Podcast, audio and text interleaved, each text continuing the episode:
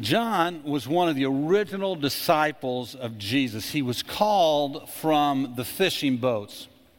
By all, uh, by all accounts, it looks like a pretty successful fishing business that he was working in with his father and his brother and, and other hired hands. And the purpose of Jesus calling John was that John would become one of the eyewitnesses to the events that were about to happen as Jesus walked the earth, from his miracles to his death to his resurrection to the very birthing of the church. Now, as John began to follow Jesus, he saw him as the Old Testament promised Messiah. But even as we begin to talk this week, we're going to spend the next several weeks on Wednesday night talking about end time events and what the Bible says about end time events. There can be great confusion when you're reading about end time events, and we'll talk about why that is Wednesday night. And they were confused about these events. They were confused about the first coming of Christ. They thought he was going to use the power of God to overthrow Rome and to set Israel up once again as a national power under God's blessing.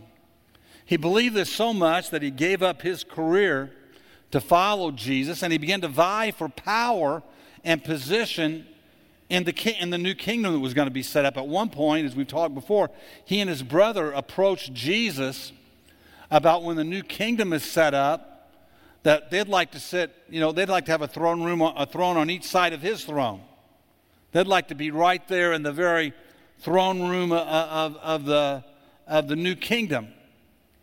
Uh, but all of this is radically changed through the events that happen at the crucifixion.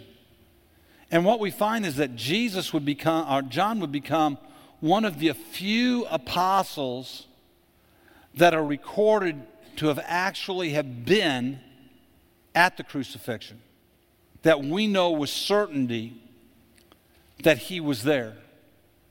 So John has walked through this time where he's expecting Jesus to come into great power and to set up a kingdom upon this earth. And even though Jesus had told them time and again that he was going to be given into the hands of evil and wicked men and he was going to be uh, crucified and that he would rise in three days. That, that, that wasn't registering in their thinking, that wasn't connecting inside of their minds. And now he's watched Jesus turned in over into the hands of these men. He's watched as he's been crucified, and he watches as he dies. Now, years later, he writes his gospel. And he tells us in the verses that we just read that he wrote what he wrote so that we may believe that Jesus is the Christ and that because of that we might have life. this is the purpose of why I wrote this book. And so I uh, could have told you a lot of other stories, couldn't write them all. I told you the ones I told you so that you would come to believe that Jesus is the Christ. Now remember, when you talk about Christ, the name Christ is a title. His name is Jesus. John recognizes him as the Christ. It's like saying Joe is a doctor or Mark is a pastor. Now, Christ is a very special title. And because of his claim to be Messiah, that's one of the reasons the Pharisees wanted to kill him, is the blasphemy of taking that title. But John is, is now once again calling him the Christ, the Messiah, the sent one from God. So at the close of his book, as he's wrapping all of this up and he's told about the death, the resurrection, he talks about some of the encounters that Jesus has with people after he's resurrected from the grave. He tells us that Mary Magdalene, about Mary Magdalene going to the tomb and it being empty, and she gets there and the tomb is empty, and she's get there to do some things for Jesus, and she freaks out because Jesus isn't there, and she runs, and, and her, fir- their first thought is somebody has taken him, and she runs and tells Peter and John, and they run down to the tomb and they find it empty, and the Bible says that John testifies that they remember at that moment what Jesus said before he was crucified about rising from the dead, but they still didn't quite get it, and they left there and they went to their own homes. And after they'd went to their own homes, Jesus shows up and talks to Mary. Has a conversation with her. And she goes back and tells him this amazing story that she has talked with Jesus. And I don't quite know what to think about it. So that night, the disciples uh, get together. And as they get together in this meeting, that's when these two who were on the, the Emmaus Road that was talked about last Sunday show up and tell their story. That on the Emmaus Road, Jesus has shown up and walked with them and gone into their home and talked with them, and now they've come back uh, to, to tell them. And while they're hearing this, John says, while this is going on in a locked room, hiding from the Jews, he says, Jesus came and stood in their midst, told them to have peace. And in this meeting, he shows them his hands that have been nail pierced. He shows them his side, them his side that has been pierced by the, by the spear. And they see for the first time the risen Jesus. They were all there. All the original apostles were there, with the exception of Judas, who had betrayed Jesus and killed himself, and Thomas. For some reason, Thomas isn't there. The Bible doesn't tell us why. He just didn't make it that night which kind of tells you something about why you need to be at church. Because sometimes Jesus shows up and you miss him if you don't get there. Thomas, over the next days, they're going to tell Thomas what they experienced. And Thomas will be a skeptic. I mean, think about it. Wouldn't you be a skeptic? Wouldn't you have some questions? Jesus has been killed, crucified, beaten, laid in the grave, and now you're telling me he's alive and walking around and talking, and he showed up inside of a room with locked doors.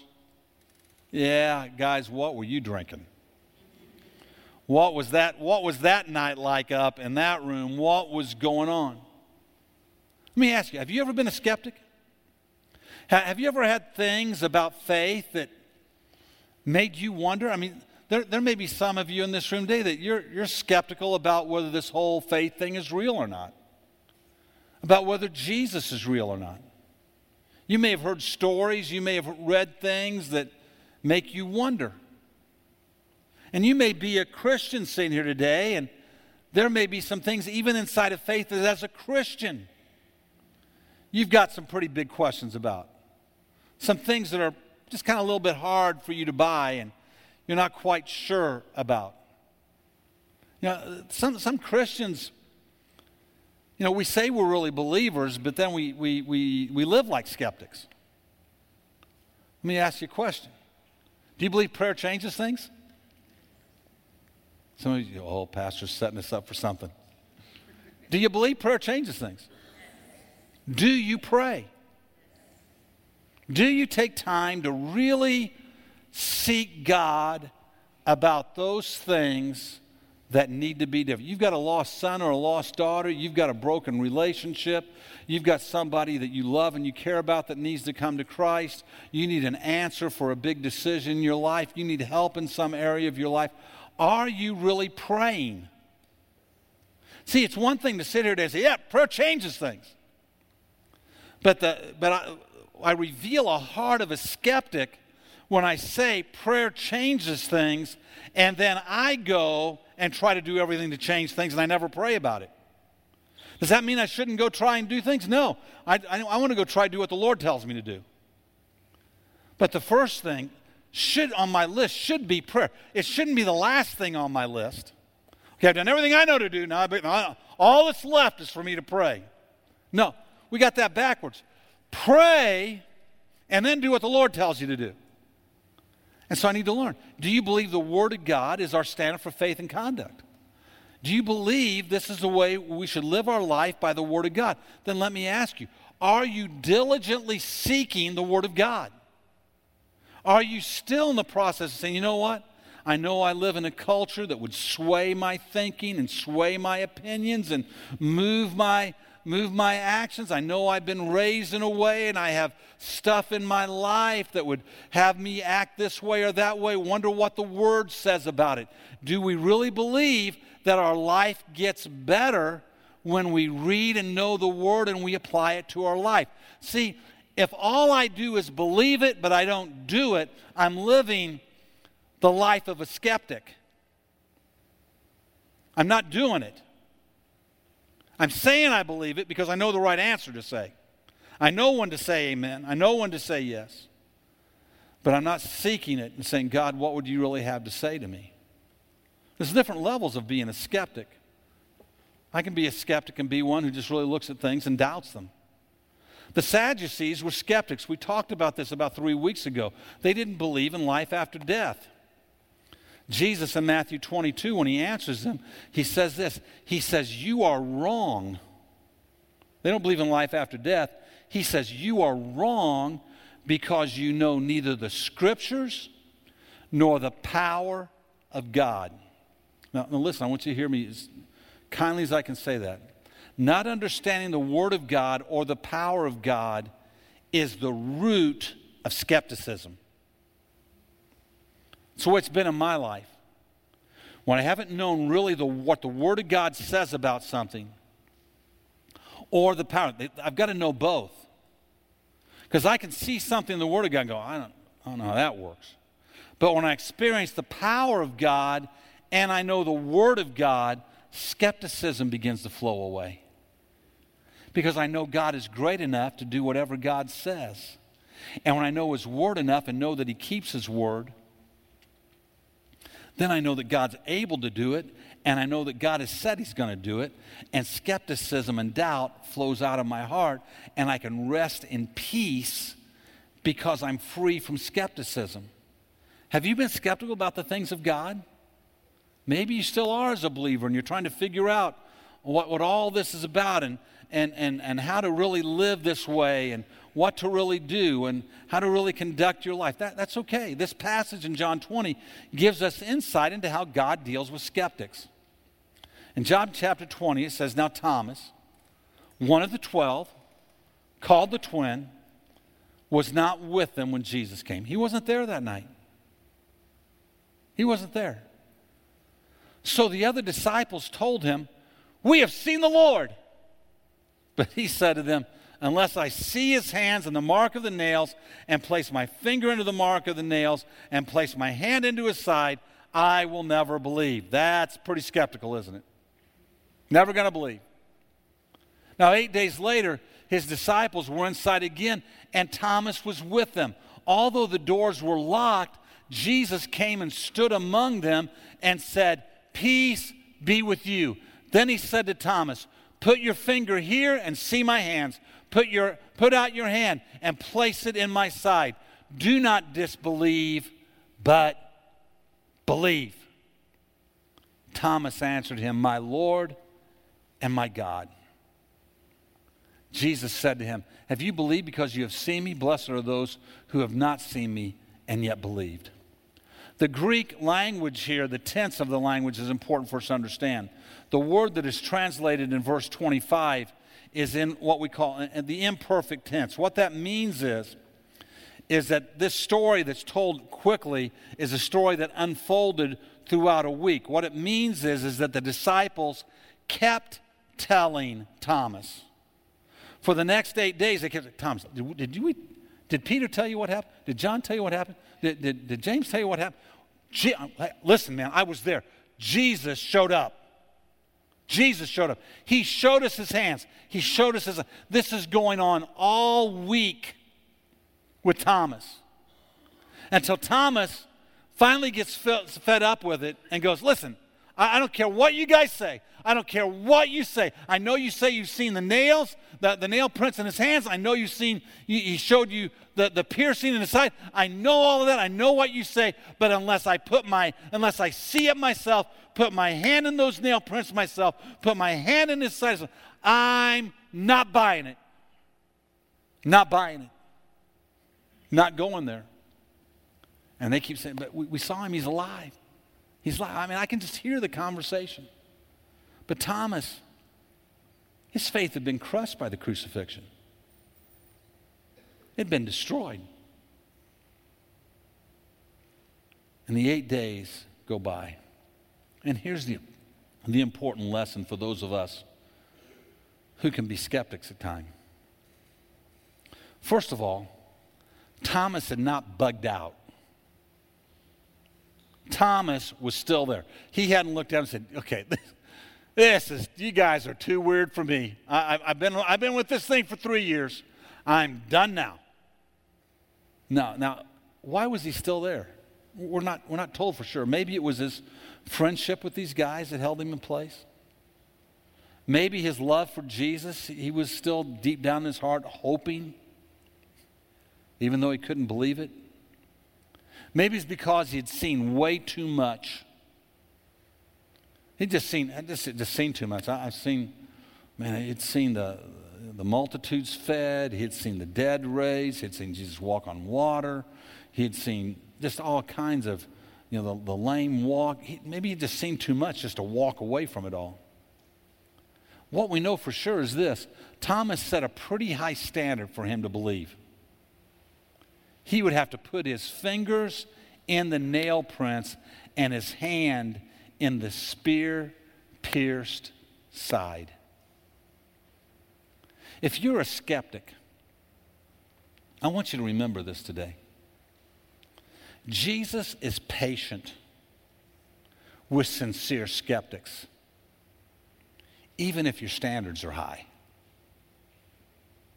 He doesn't get ticked off at the sincere, at the sincere skeptic. We can see that Thomas is sincere in his skepticism. He has some reason to be sincere, but he's still hanging out. He's still there. But Jesus is not patient with stubbornness. I sat in a restaurant many years ago now with a man. His children were about to become Oasis age. And he was, uh, I didn't realize at the time when he, when he asked me to go to lunch with him, but he was uh, trying to decide whether he was going to let them come into the Oasis or not. I didn't know that when the discussion started. So when we sat down, I just, I just thought he wanted to know more about the Oasis and what the, the, the, group was like and what kind of things that we did. And so I was excited to, for his kids to come into the group, and I was excited to have lunch with him and start building some relationship there. And, but when we sat down at the table that day, he began to really kind of quiz me on uh, the role of the Holy Spirit in our lives and what we would be teaching about the Holy Spirit and how the Holy Spirit would work in individual lives and the, the Spirit, what would be teaching his children about the Holy Spirit. And, and the more he questioned me, the more I began to realize uh, he's not questioning me because he wants to make sure that I'm, you know, teaching the fullness of the Word. He's questioning because he doesn't believe this. He doesn't believe that the Holy Spirit has a role in our lives today. And so I began to, to point out some scripture to him and, and began to talk to him about some scripture. And, and, and the conversation, I could tell he was becoming a little more confrontational with, with what we were talking about. And I finally asked him what he believed, and he told me he just didn't believe any of it. It's a man who professed to be a Christian. And we talked a little bit more and shared some scripture with him, and because you know, the, the scripture's got to be our standard for faith and conduct. And finally, I, I realized I was getting nowhere with him. And I finally, I said to him, we're sitting in a booth at, at, a, at a restaurant, and I said to him, what would it take, what would, what would it take for God to reveal this to you for you to believe it. And he looked at me, and I'll never forget what he said. He said, he pointed at the floor right next to us. He said, If Jesus himself appeared in the flesh right here, right now, and told me you were right, I wouldn't believe it. Well, friends, that's not skepticism, that's being hard hearted. I mean, if Jesus shows up, I think you better believe it. What do you think? Now, this, this man, his children never came to the oasis. He made his decision that day. They weren't going to be a part of what we were doing. I had some limited contact with them over the next several years through kids and friends that did come to the oasis that were there. And I want to tell you, the day came in his life where he had to have wished that the Holy Spirit was true. Because over the next four years, they made some heartbreaking, heartbreaking decisions in their life that if the Holy Spirit had been alive in their life, would have led them a different direction. See, pride and hard heartedness lead us to trouble. Thomas had seen enough that even though he was skeptical, he was going to keep showing up. He was looking for the right answer. And that's, that's the thing I would tell you today if you're struggling with skepticism, whether it's skepticism to become a Christian or as a Christian, skepticism about some area of faith in the Word of God. Have you seen enough? Have you heard enough? Have you sensed enough in your spirit that even though you're skeptical about these things, you're still learning that you know, I need to keep showing up. I need to work my way through this to whether I'm going to fully believe it or whether I'm not. I'm telling you, if you're a sincere skeptic, Jesus will be patient with that. You say, is he going to show up and show me his hands and his, and his sight? Most likely not. I'll tell you what he's going to do. He is going to show you the wisdom of his word. As you begin to look at his word and you begin to study his word, He's going to show you the wisdom of His Word that if everybody lived like this and if you live like this, your life would be in a better place and the world would be in a better place. He's going to show up and show you the power of His presence in the middle of a worship service, in the middle of a prayer time, in the middle of crisis in life, you're going to sense the comforting, strengthening hand of God come into you. In the middle of a sermon, you're going to feel the convicting power of God move in your life and tell you and witness to you this is true. That's how He's going to show up in your life. We live in a day where the Holy Spirit's present to speak to us and where the Word of God is available to us so we can know the Word of God and we can know the power of God. And we can experience. Now, I want to tell you about a, a couple ways this works. Here, here's warning number one. I know I've known believers who just haven't known enough of the Word to stay out of trouble. I mean, and they go for years. They go for years and they don't learn the word, and so they keep getting in trouble. They mess up this relationship, and finally, oh, I'm going to get out of this one. I guess you know, they go start a new one, and you know, within a year or two, this one's a mess. And they're going, oh, I just married the wrong guy. I was with the wrong gal. I'm with the wrong person. And then this one, I'll go get another one, and that one's a mess before long. And you know why? It's not. It's not because. It's because we're a mess. It's because we don't take time to study the Word and become the people we need to be. And therefore, we get attracted to the wrong things. We're drawn to the wrong things. And I just see these people make the same mistake over and over again.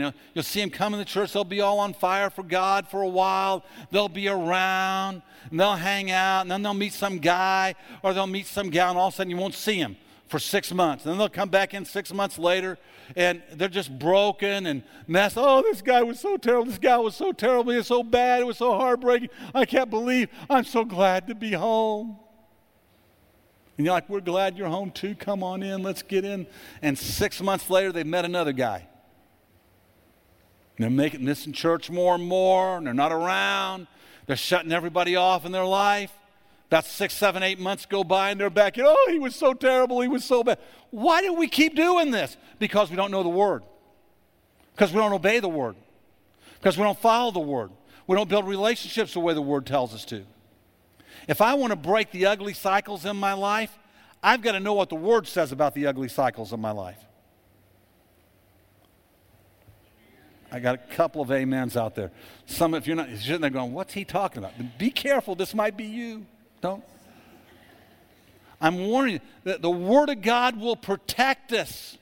The Word of God will rescue us. The Word of God will deliver us. But I can live as, a, as an unattached skeptic because I, don't, I choose to not know the Word of God for the areas of my life and it leads me into all kinds of heartache. And so I would tell you, we, have got to become a people who sit and say, I believe the word, the word will protect me. I have known believers who are skeptical about some area of teaching of the word. They believe in Jesus, they've got their faith in him, and, and they've got some area of teaching the word, but they're just skeptical that you know, they're trying to write off. Sometimes for personal reasons, they want to write it off or write this off or write that off. They're just skeptical about some area of the Word. And they, they, they know enough, but they refuse the full instruction of the Word. They refuse to fully do what the Word tells them to do. And what usually happens is they come to a point of crisis where they really need the Word. I mean, uh, again, they, they won't say it, they won't tell you outwardly, oh, I'm, you know, I'm kind of a skeptic about prayer. They just never pray over their family, never pray over their home, they never pray over their children. They never spend any time just seeking God, saying, God, give me wisdom how to be a better dad or a better mom. And then crisis comes. And all of a sudden, they want everybody praying. They want everybody praying. Because crisis has now come. And what's happened is, is because they haven't, li- they haven't lived out in this thing. Now they've walked into a place where they become vulnerable to an attack of the enemy. And now they know, I better, I, I better discover what this truth is about. I just want to encourage you.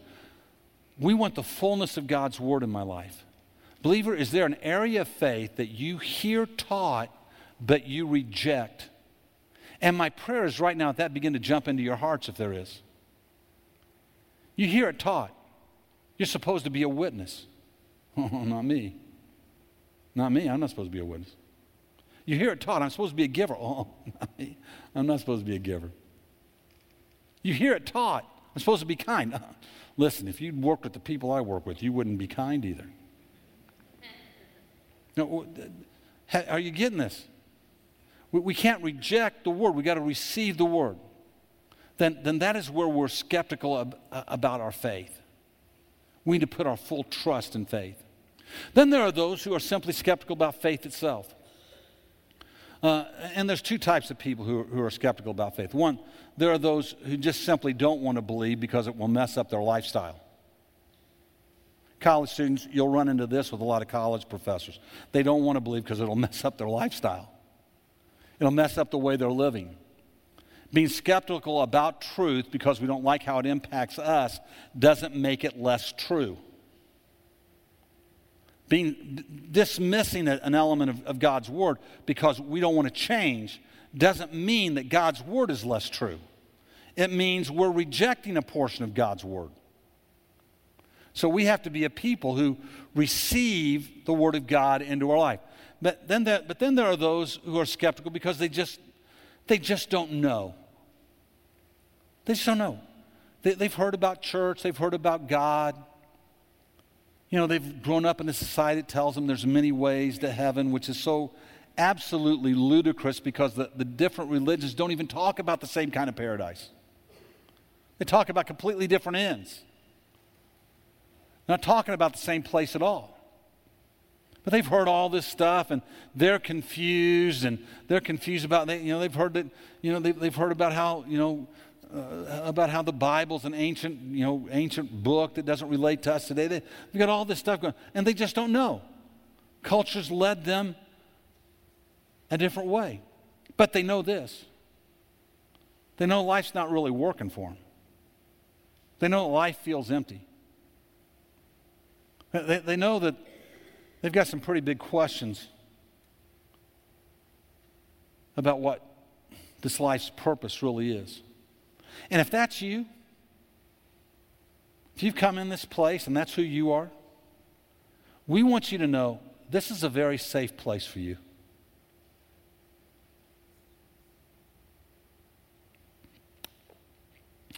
I just want to tell you, I'm glad you're here.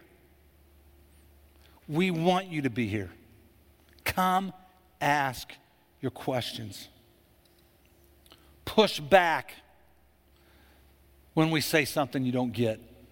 Ask why we do the things that we do and why we believe the way we do. Be a sincere skeptic. Show up. Listen. Ask. Because we believe if you do, even if you walk in the door saying, Man, my standard's pretty high, you're going to have to prove some really important things to me. We believe that in the course of time, Jesus is going to show up in your life. And the day is going to come when you're going to say, My Lord and my God. Because, see, He doesn't get mad at your skepticism, He answers our skepticism. And He moves in our lives. In a few months, we're going to actually be offering a class on Wednesday nights during Equip for people who have questions. And I encourage you to, when we get that class started here in just a few months, uh, come to it, ask your questions. Even if you're a believer and you say, I have some questions about this or I have some questions about that. Now, again, I'm not talking about, you know, whether, you know, you, you want to be a mid-trib or post-trib person about end times. That's not what this class is for. This is about, boy, this is where my faith stumbles a little bit. Now listen to what Jesus says, what, what Jesus says. John said to him, have you believed because you've seen me? Blessed are those who have seen, who have not seen, and yet have believed. There comes a time when we've heard enough.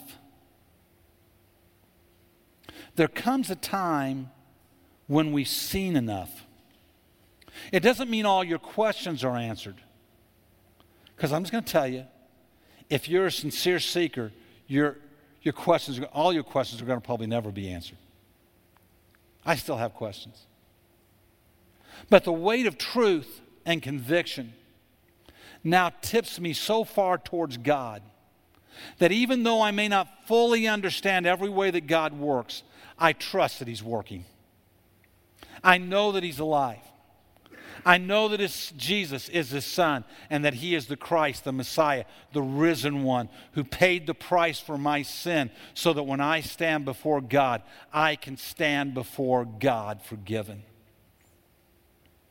And when that day comes in your life, you've got to make a decision whether you're going to step across the line of faith or not, or not. This point comes at different times for different people. I mentioned this book, Unscripted, to you. If you read that book, you'll see that the husband and the wife come to faith in Christ at two different times, two different processes that God brings them through before both of them come fully and accept Christ as their Savior. If you watch the movie The Case for Christ uh, with Lee Strobel and his wife, you see the story of how she was moved to come to faith and how he was such a skeptic that he decided he was going to reach out and slap down her faith and try to get his wife back. But he was a sincere skeptic that the more he studied, the more the weight of evidence came about in his life that someday he one day he finally looked up and said, what am I waiting for? I need to give my life to Christ. So it happens at different points and at different times. But if you come to the point where, in the depth of your heart, you know Jesus is true, He is the Son of God, the Spirit has borne witness to you. However, you're holding out because you don't want to change your lifestyle, you've moved from skepticism to denial. You're denying who he is now. You know who he is. You're just denying him the right to be who he is. But if you've gotten to that point and you're sitting there saying, Yeah, but I still have some questions, I want to, I just want to ask you Has it gone far enough? Has it gone far enough? Where you can say, You know what? I still have some questions, but I know fundamentally this is true. I know fundamentally this is true. And if that's the case, you've crossed that point where it's now time for you to put your faith in Him and your trust in Him. John wrote his book as a testimony to what he saw, a witness of what he saw, so that we too could believe and have eternal life. Now, what am I going to do with this testimony? Let's stand together today and let's pray. Father, I thank you for these men and women who are here today, took time to come to church this Sunday morning. And I pray that this word, Father, would move them. If we're skeptical in some area of our life as a believer, that we would sit and say, you know, I need to get around some believers and figure this out and come to know what I, what I should really believe. I hear others talking about this, and I haven't really thought about it enough. I've just dismissed it. If we're practical skeptics, well, we say we believe one thing, but in practice, we do, we do another. Let us see that and recognize that and turn from that today